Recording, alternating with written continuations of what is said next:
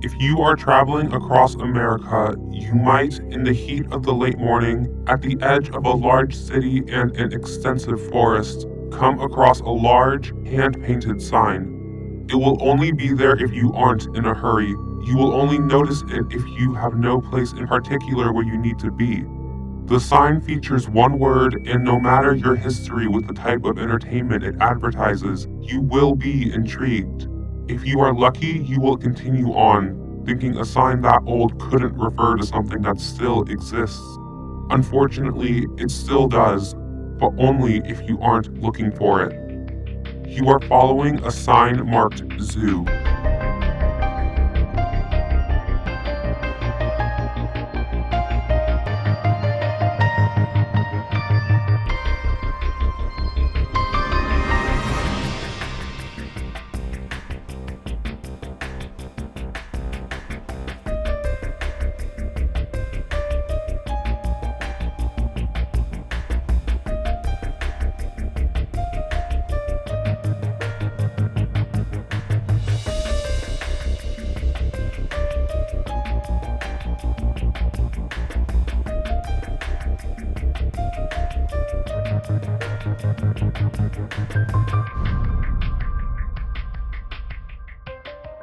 Episode 7, Dear Director.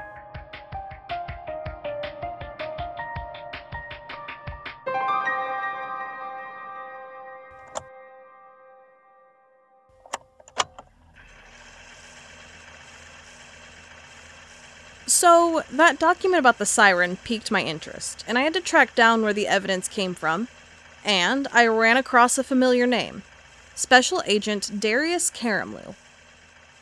He was the one that found the remains of those vehicles in Colorado that the mountain ate.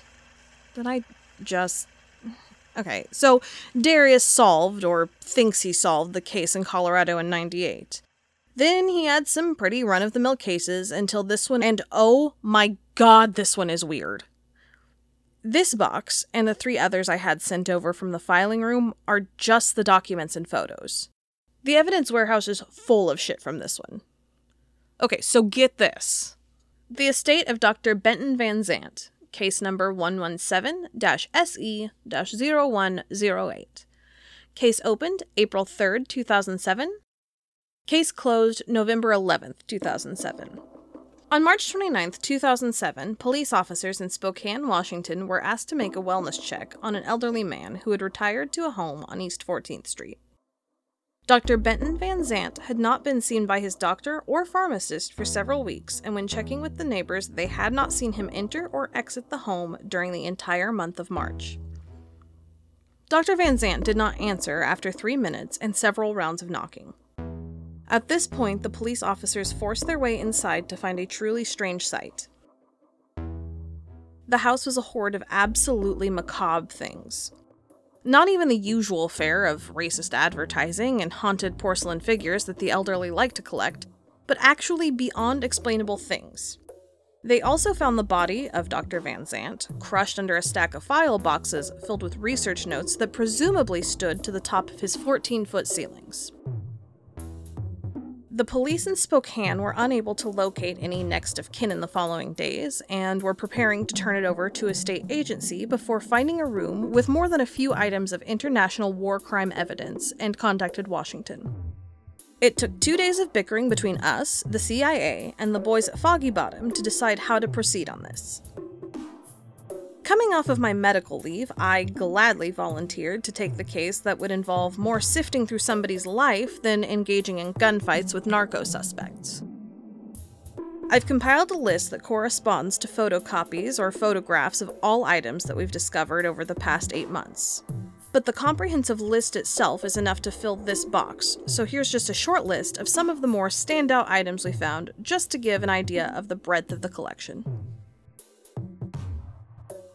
1. A sock monkey made of an unknown material that is fire and waterproof. 2. A poison ring and attached letter authenticated to have been written by Lucrezia Borgia. 3. The working prototypes of all 5 variations of John Harrison's 1693 to 1776 sea navigation clocks, and prototypes of 2 variations never before seen, all still working.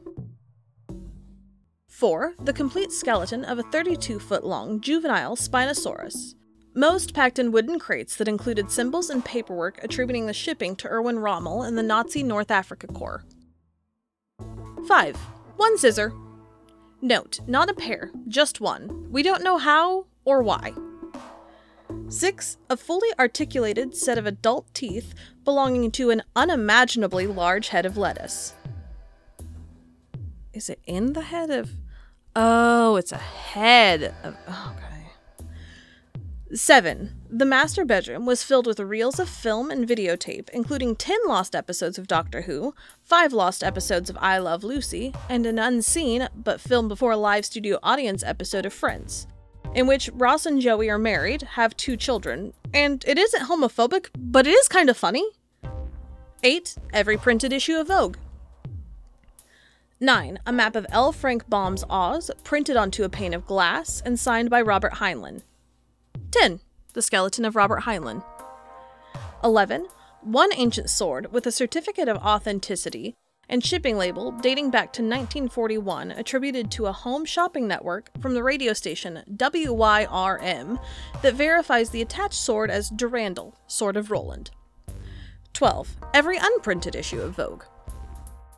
13. Photos of several strange creatures, including a bipedal frog, a large-eyed creature with long claws and back spines, and a photo set that includes 3 identical women in white dresses.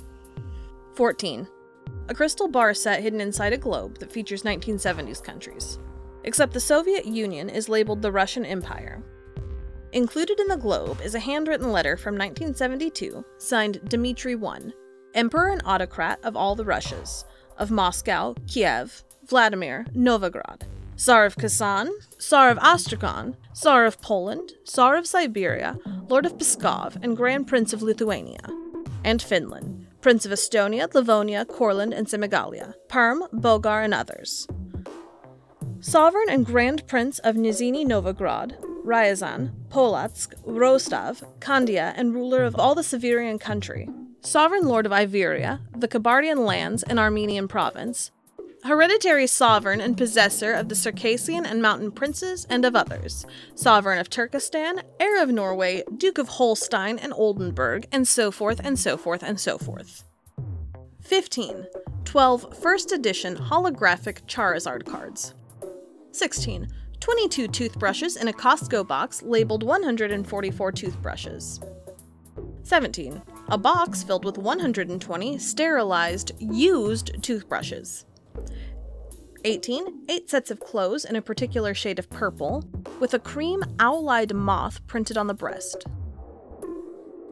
19. A laser disc of Sleepy Hollow, 1999. 20. A vial filled with a black liquid labeled Darkness. 21. A vial filled with a white powder marked Time. Like the concept, not the herb. 22. A vial filled with a black powder marked Time, followed by 2 exclamation marks. 23. A letter addressed from the White House of Richard Nixon thanking Dr. Van Zandt for helping with customs enforcement in Philadelphia. 24. A collection of perpetual motion machines. 25. A 1-gallon metal container of unknown alloy locked in an old refrigerator in the basement, filled with uranium-235. 26. A collection of pamphlets dating back to 1922 and attached cards for donating to radio station WYRM. Based upon our records, there is no WYRM. 27. A laundry basket filled to heaping labeled left foot socks. 28. A mirror roughly 3 foot tall and 2 foot wide that reflects the viewer upside down and in photo negative. Strange, probably some strange metal or parlor trick. 29. A reel of film containing as of yet unseen footage of Adolf Hitler examining a stuffed 2-headed eagle on display in some mountain castle. Also included is a letter in German signed Walter Nahhaus, head of the Thule Society. 30. A doctorate degree in natural sciences, biology, and animal psychology. 31. A skeleton of a tiny human being with bird wings, no more than 12 inches in height, articulated and displayed in a bell jar. 32. a vinyl copy of 2000 album Chocolate Starfish and the Hot Dog Flavored Water by Limp Bizkit, including a 16th track, which is just 22 minutes of Fred Durst slamming his head into different instruments. 33. Two working Halcyon game consoles with 3 different Laserdisc games. 34. An early edit of a film titled Shazam, wherein the comedian Sinbad plays a magical genie. 35. 148 boxes of files, documents, photographs, letters, and copies of scent letters. More than a few boxes are sprayed with blood or other bodily fluids that the boys called Dr. Slurry. Myself, O'Connors, and Pike spent 8 months going through everything. We found evidence of a good dozen reasons why this is an FBI case, but decided to file this away as a 117 after finding the uranium. Despite all the investigation, we could not find any violations of international law that would have long-lasting effects. No government secrets seem to have been sold, no exchange of weaponry, and while he has come into possession of certain illegal or even dangerous items, Dr. Van Zandt did not help any terrorist organization nor any rogue governments.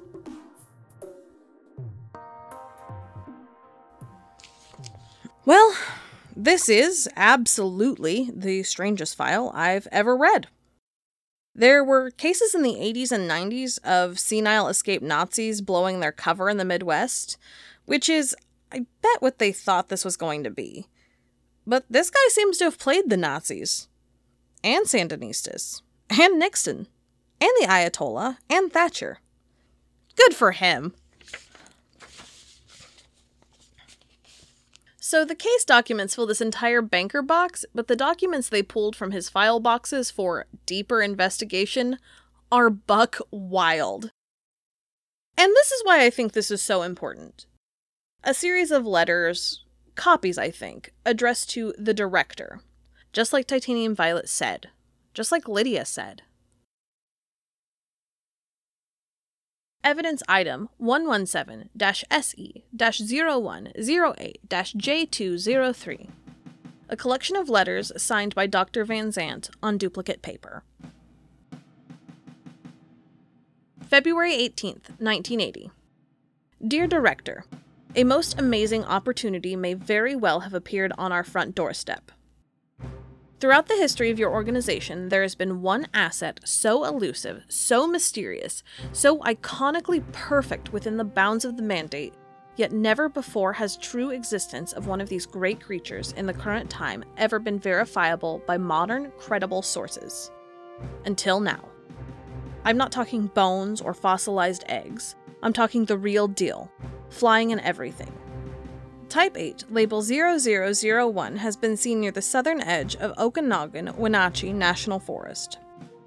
It is large and very dangerous. It has set fire to several trees near Catches Lake and the surrounding hills.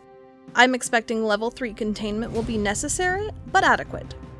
With your signature on my proposed action plan, I do believe we can tranquilize and transport the first actual dragon to the zoo by the end of the month.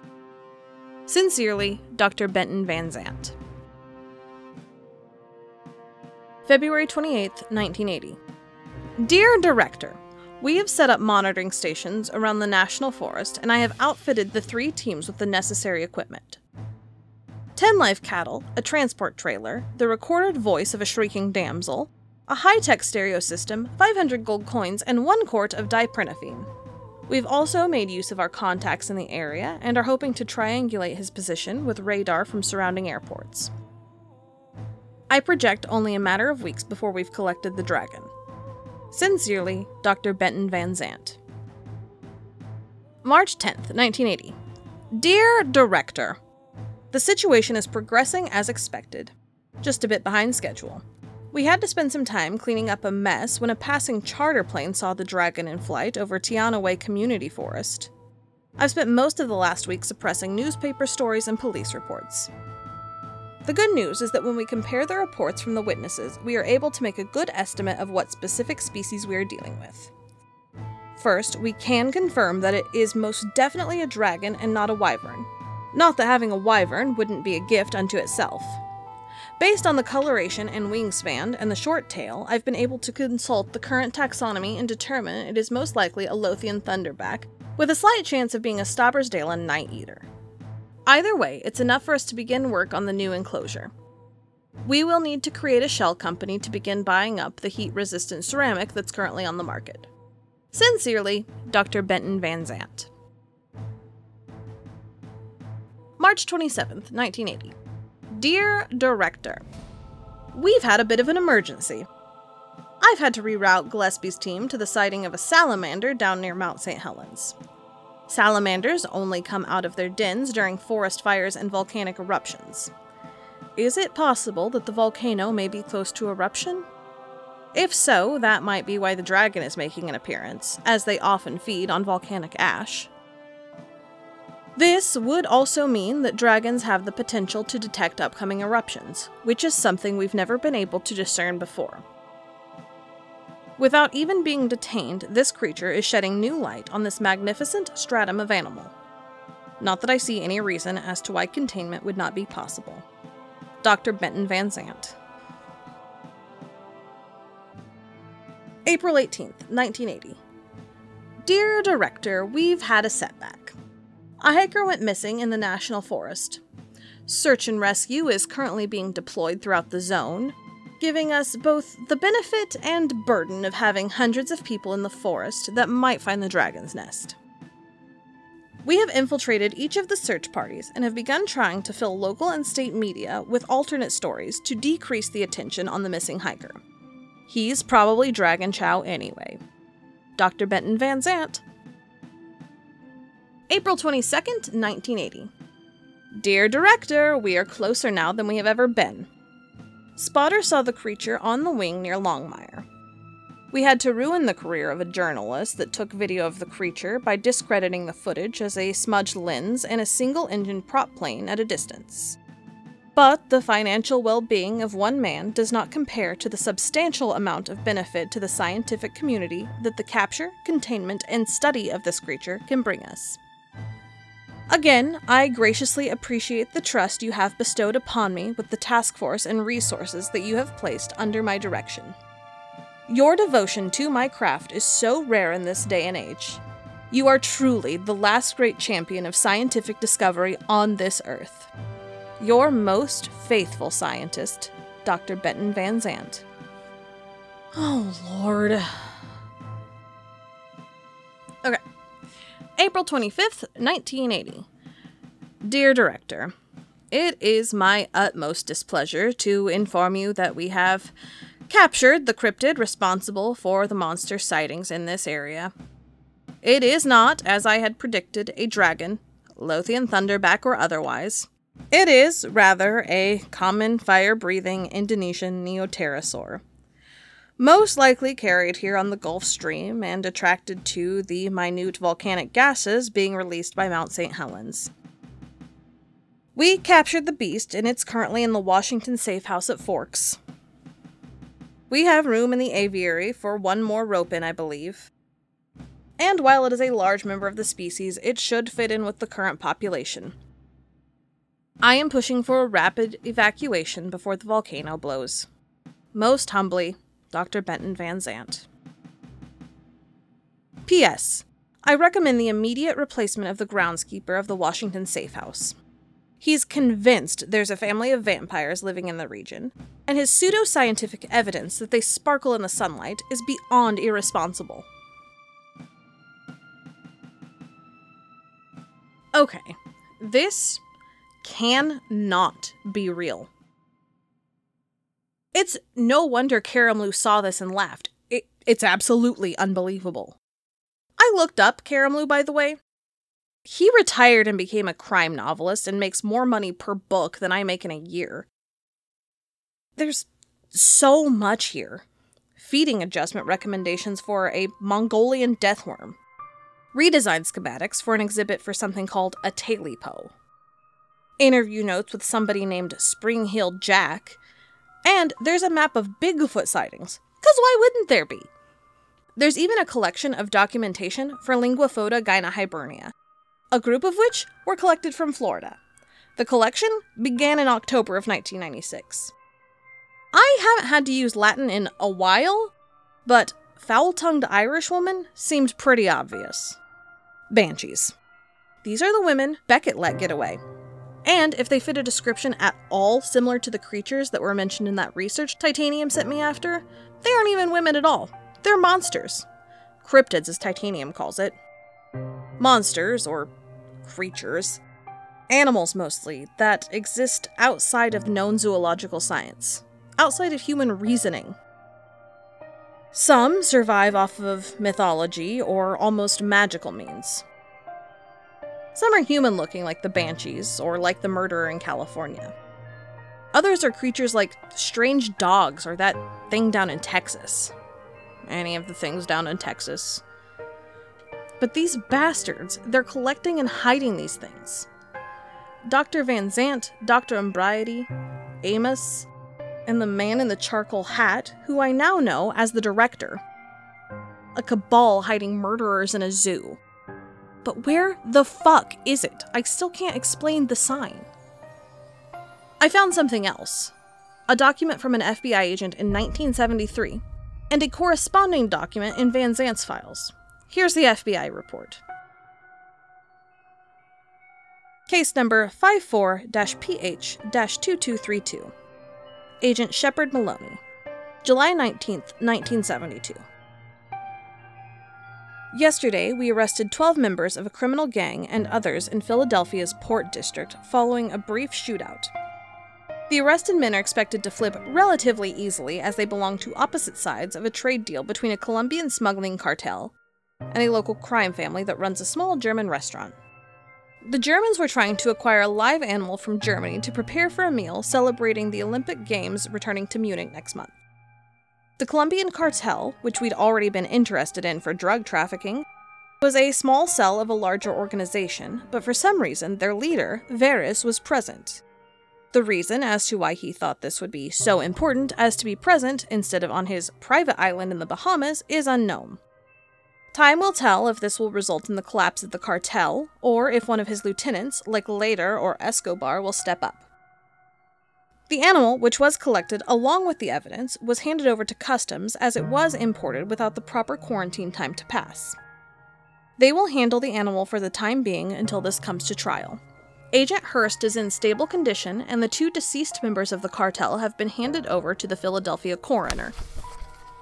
But the animal never got to customs. Customs reported later that the animal in question was lost, that they didn't have an intake record. They think it was a clerical error, but in truth...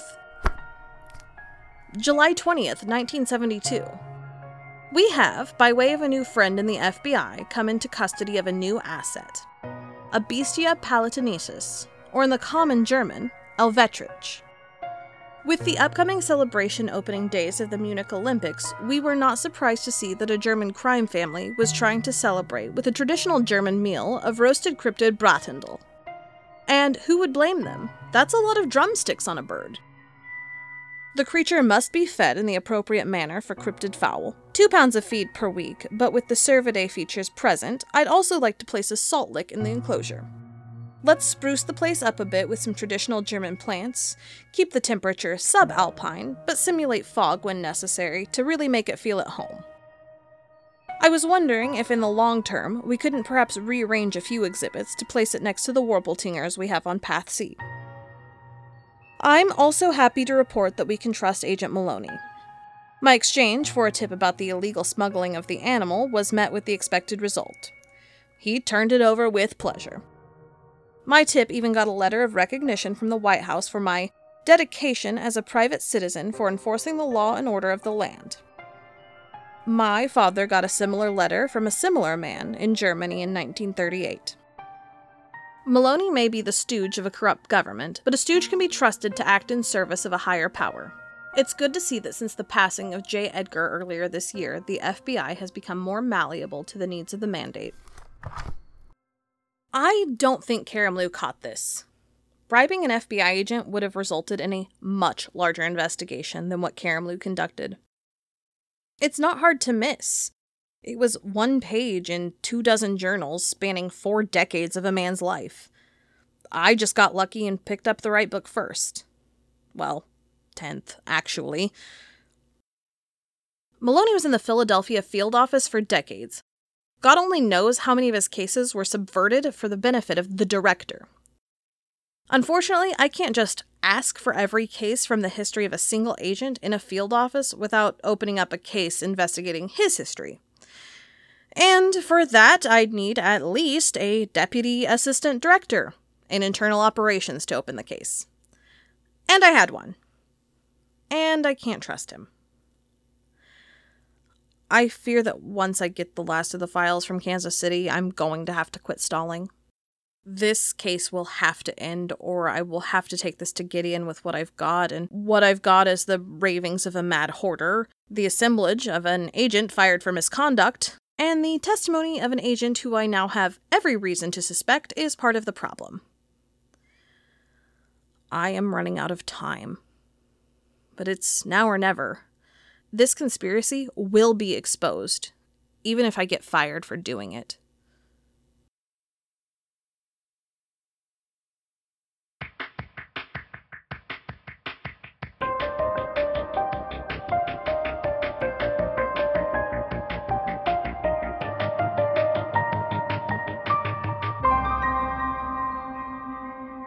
Zoo was created by Coni Kitts, CJ Hausch, and Cody Phillips. The voice of Michaela is Coni Kitts. Original music by Nathan Gandy. Thank you to our patrons, Spooklight sponsors Yzma Hecht and Lucille Valentine, and Bigfoot benefactors Paul Matteo and Matthew Staton. Follow us on Twitter @ZooPodcast. Money makes the world go round, so give us money, or the world will stop turning.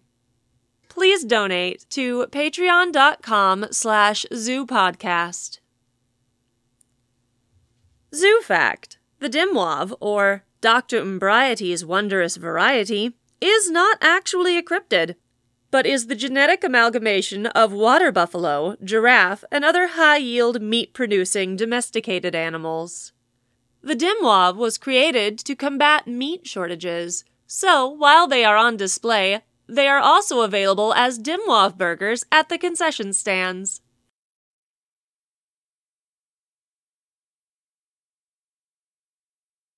I don't think Mr. Rogers ever wore a knee-length black velvet cardigan, probably. He did in that one movie I saw. That was in Another Dimension, sweetheart.